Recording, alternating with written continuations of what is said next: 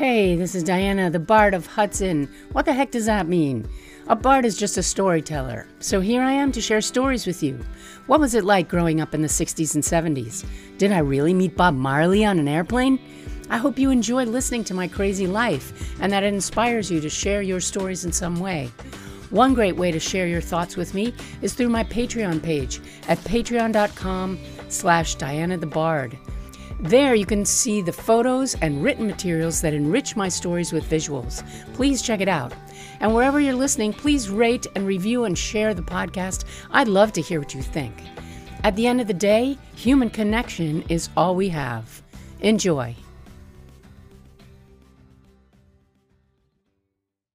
Hello, hello. Here we are again. Thank you so much for being here, friends. And I am going to continue with life in Hoboken and discovering work in the Big Apple. Oh, yeah, we had finally arrived. Very exciting.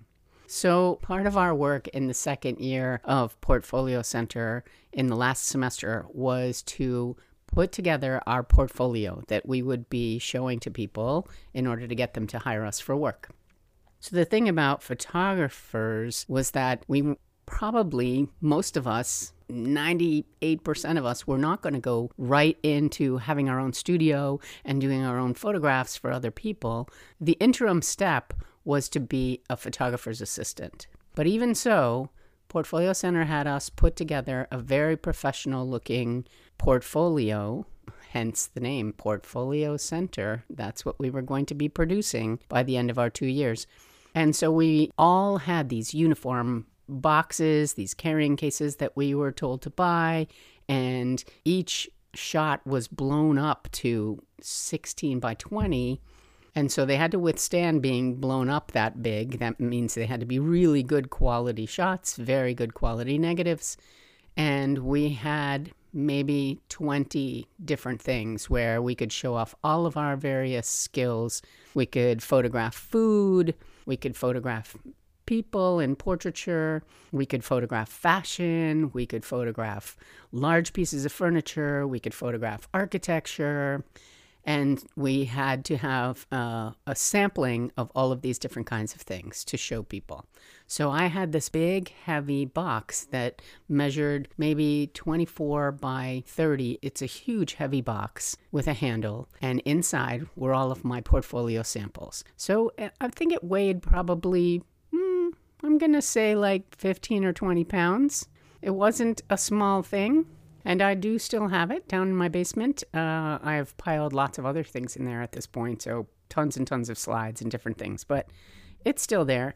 So I would carry that into the city for every single interview that I did with various photographers. And I would call up these different studios and I'd say, Hey, I'm looking for assistant work. And they'd say, Sure, sure, bring your portfolio by. So every morning I would leave on the PATH train with this giant heavy box and I would haul it around the city for, you know, two second appointments to go in and they'd take a look just to see if you actually knew what you were doing and you'd been through some kind of photo school. And then they'd be like, yeah, sure, maybe we'll put you on our roster of people to call up for assistance. But then you had to kind of wait around and see. Hopefully, somebody else would also recommend you. Maybe one of the students who had been ahead of us would get you into a studio because without having already had photo assistant work, you were an untried entity. So I did a lot of searching at first, and so did Mary, and eventually started getting day work. And the day work was good, don't get me wrong. It was like 75 to $100 a day to be a photo assistant, which was great. But it was long hours. It was like you're going to get there at 8.30 in the morning and maybe you'll be done 7, 8 o'clock at night. And the jobs, the duties were wide and varied. You had to do whatever it was that was needed for that day's work so the day assistants, especially if you were the lowest down on the totem pole, you could do all kinds of things like, you know, go pick up five trays of sandwiches for the afternoon shoot or um, clean out the darkroom or, you know, all these various things. And whatever, we did it because you had your feet in the door and you could say you were being hired by them. So that was great. And the first big studio that hired me was the David Brown studio. He and his wife, Nancy, were wonderful photographers and they did a lot of portraiture, which I liked. And so some of my jobs were to work in the darkroom, making many, many, many prints, which I loved working in the darkroom, and that was great. But it was long, long time in the darkroom. And then I would have to retouch these prints because they were pictures for actors and various executives and stuff like that who needed portraits. And I remember this one, this woman who came in and she had warts all over her face, like lots of them. And David took her portrait and then he said, Now you're going to retouch all of those out. And this was back, obviously, way before digital time, guys. So I was doing this with a tiny paintbrush and retouching liquid that made it look like it was part of the photograph. It was quite an art. And I remember thinking, look, lady, you are going to walk into an audition with your face after having sent them these pictures, and they're going to be like, wait, what happened to you overnight? It was this elaborate form of lying just to get you in the door. And so I was like, hmm, this is uh, not so great, and I'm not really happy to be a part of this kind of thing. But, you know, whatever. I also enjoyed working on casting for them. They would have some job that they were hired for, and part of their work was to find the models for the job. And so I got to do the first round of casting where I would take it down from 150 photographs that were sent in for this because the modeling agencies would just send you this slew of photographs and resumes. You just had a huge pile, and I would go through them and like okay, why did they send us this person? I would weed down from 150 to the top 20 or something like that, and then give them to David and Nancy.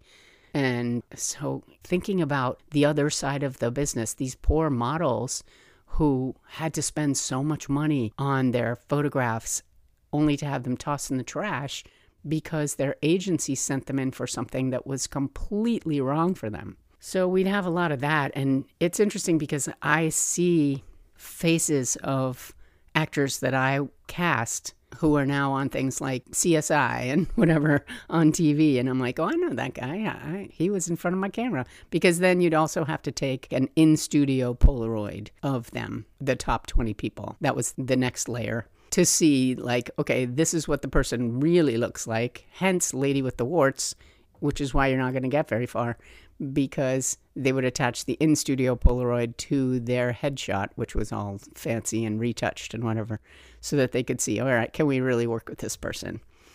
I'll tell you one thing that baby auditions were the worst. Oh my God, these poor little babies. We'd have jobs for diaper companies or whatever, and these parents would bring their babies and they were taking time out of their work and their job to bring their infant in for a, an audition. And again, the agencies, they just want to send you volume. They want to send you tons of things.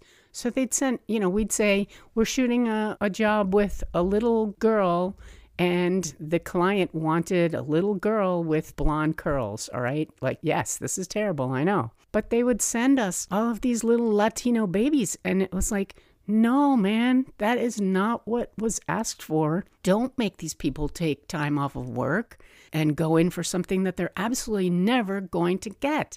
That's so unfair.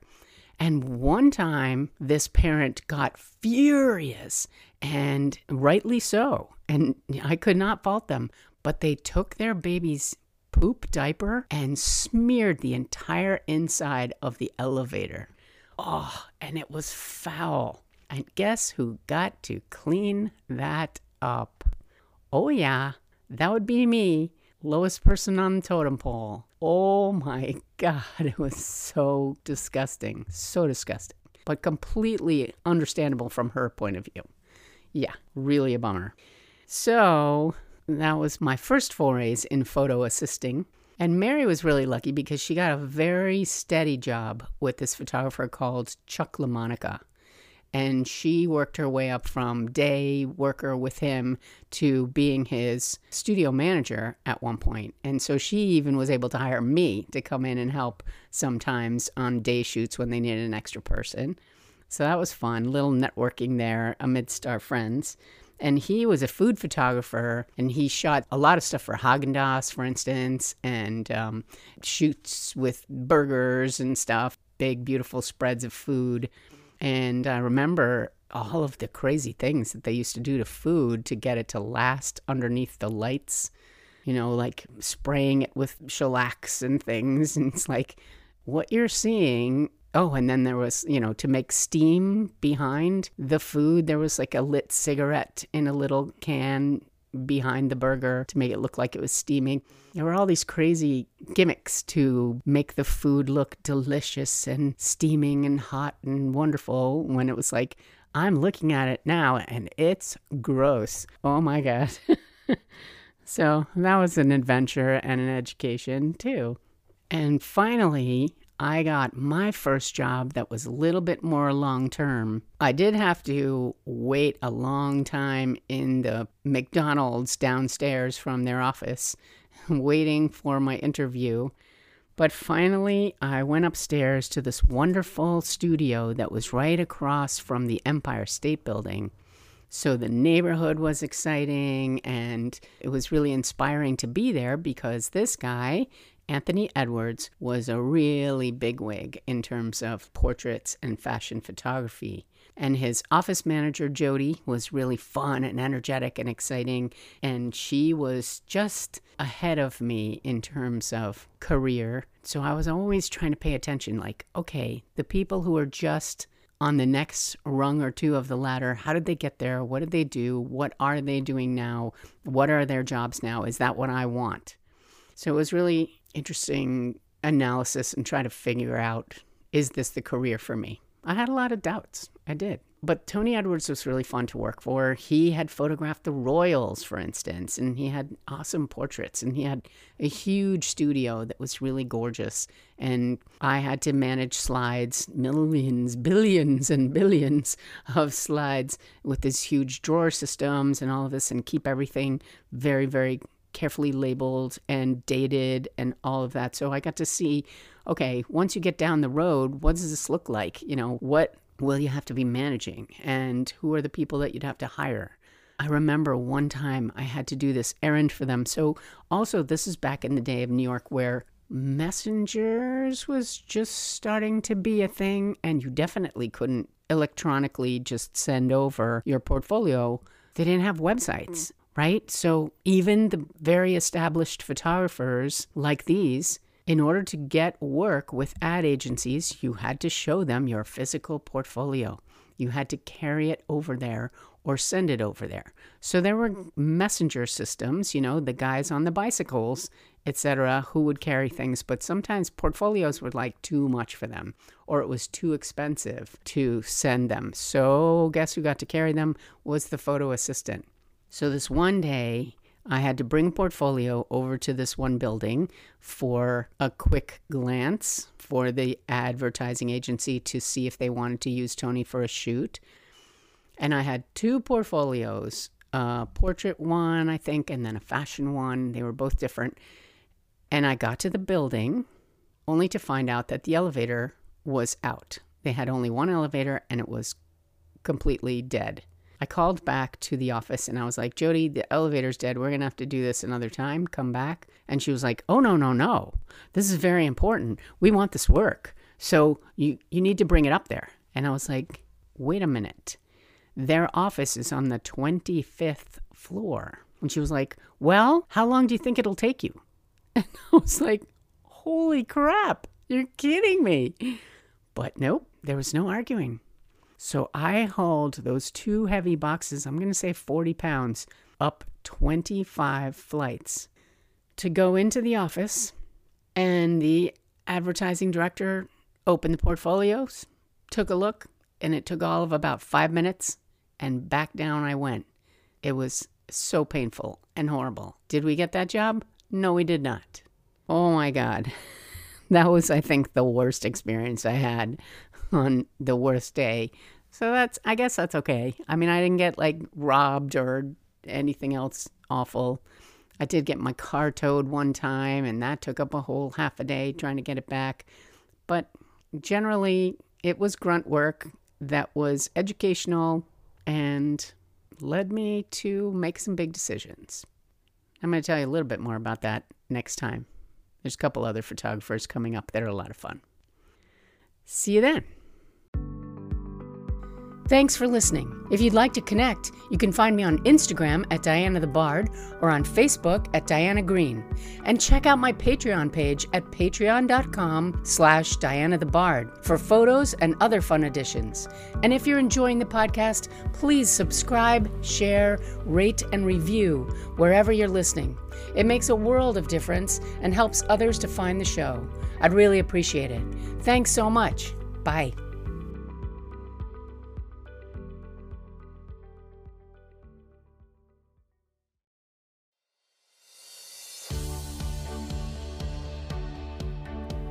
Want to make some juicy passive income but don't know where to start? You need to check out Girls Trade 2. Girls Trade 2 is an online community of women learning to trade in the stock market so they can boost their savings and get off that dang hamster wheel of work, work, work. So if you want some help figuring out the stock market, check out a free web class at girlstrade2.com.